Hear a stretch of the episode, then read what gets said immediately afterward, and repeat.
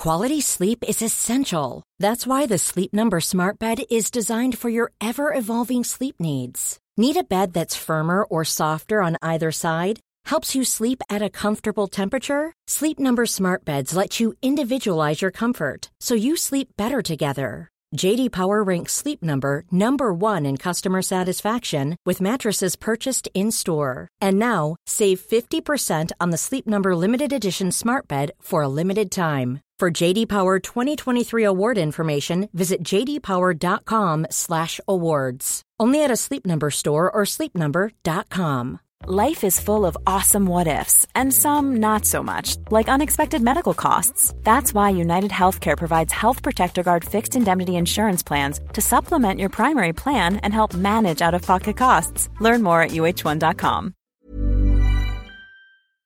This episode is sponsored by BetterHelp. I feel like I'm constantly reminding myself that we are all carrying around different stressors, big and small. But when we keep them bottled up, it can start to affect us negatively. And naturally, that can start to affect everything else around us too. Therapy can be a safe place to get things off your chest and figure out how to work through whatever is weighing you down.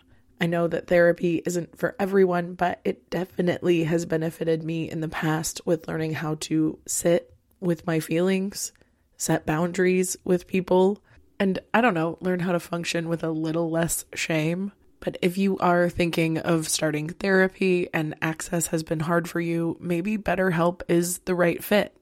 It's entirely online and designed to be convenient. You can get it off your chest with BetterHelp. Visit betterhelp.com slash make your bed today to get ten percent off your first month. That's BetterHelp, H E L P dot com slash make your bed. Good morning, good morning, sunshine. Welcome to another day of the Make Your Damn Bed podcast. Today, we're talking about a Nietzsche concept known as the Übermensch, often translated into overman or overhuman. And this is a concept central to his philosophy. Nietzsche believed that traditional morality and religious values kind of restricted our individual freedom and creativity. He proposed that the Übermensch, or the overman, goes beyond these conventional notions of good and evil, and they must create their own values and moral code.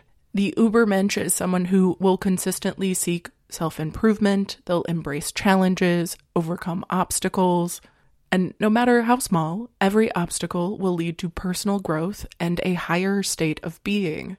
And as much as I'm anti-individualism, I do understand why Nietzsche champions it in this way, especially given the historical context. But in my experience, we must first be unburdened by social norms and expectations if we are going to create a life that is not filled with fear and judgment and shame and anger and resentment and loneliness.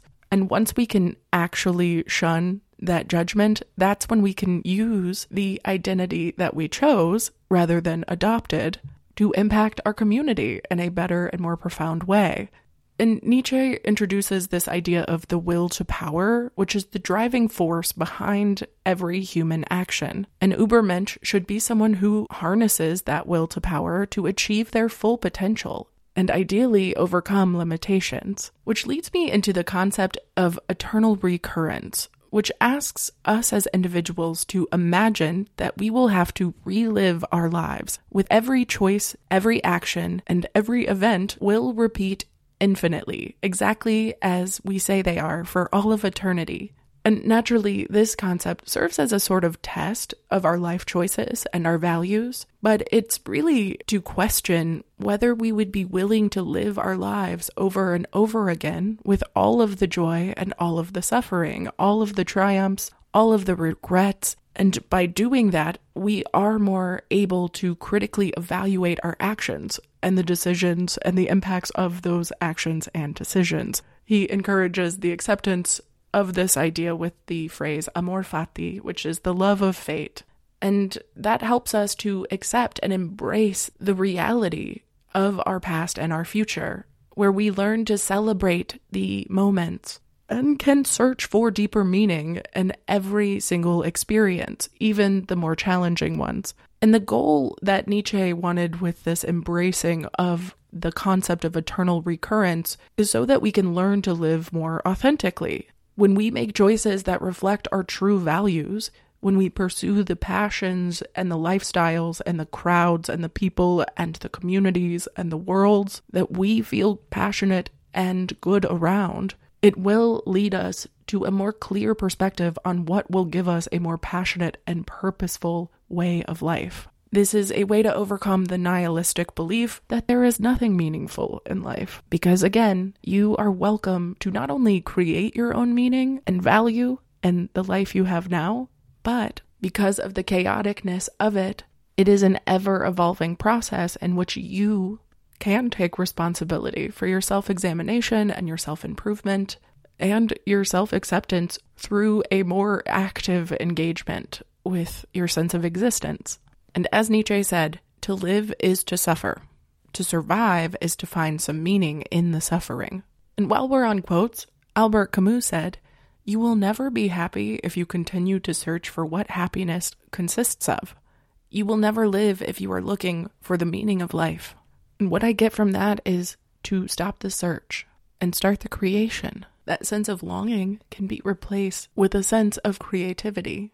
And as Viktor E. Frankl said, ultimately, man should not ask what the meaning of his life is, but rather he must recognize that it is he who asked. So having questions makes sense, feeling like life is meaningless makes sense, but resist the feeling of helplessness and hopelessness within those, because rationality cannot define the irrational, but we can find a radical freedom in it.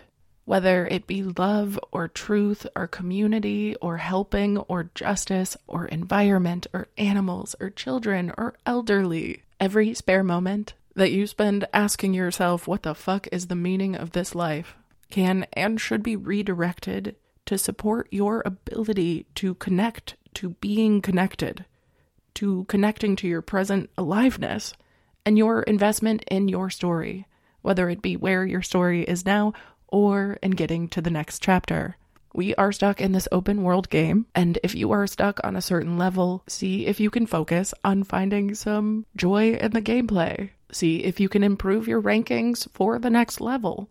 And at the very least, look around and decide how you want to build a game that's not just worth playing, but worth playing for the joy of it, for the fun of it, just because the game itself is fun, inherently, even the challenges. I say it all the time if people are asking if their accommodations are satisfying or if I need anything, and I mean it from the bottom of my soul. I'm just happy to be here. And I genuinely think having that energy has not only improved my life, but it's also improved the experiences being offered to my life. I'll leave you with a Ralph Waldo Emerson quote, as every good podcaster does. And I'll say this. The purpose of life is not to be happy. It is to be useful, to be honorable, to be compassionate, to have it make some difference that you have lived and lived well.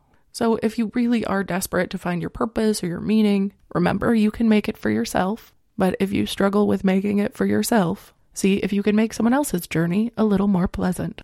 I hope I've been making your journey more pleasant. I know you have mine. Either way, I love you so much. I hope you have a wonderful rest of your day, and I'll talk to you tomorrow while you make your damn bed. Bye, cutie.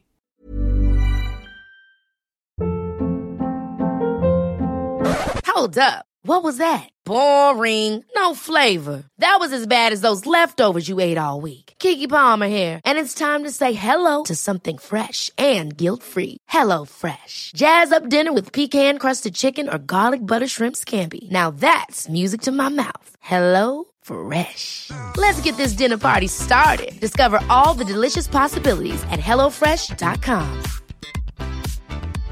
Imagine the softest sheets you've ever felt. Now imagine them getting even softer over time. That's what you'll feel with Bowl and Branch's organic cotton sheets. In a recent customer survey, ninety-six percent replied that Bowl and Branch sheets get softer with every wash. Start getting your best night's sleep in these sheets that get softer and softer for years to come. Try their sheets with a thirty night guarantee. Plus, get fifteen percent off your first order at bowl and branch dot com. Code BUTTERY. Exclusions apply. See site for details.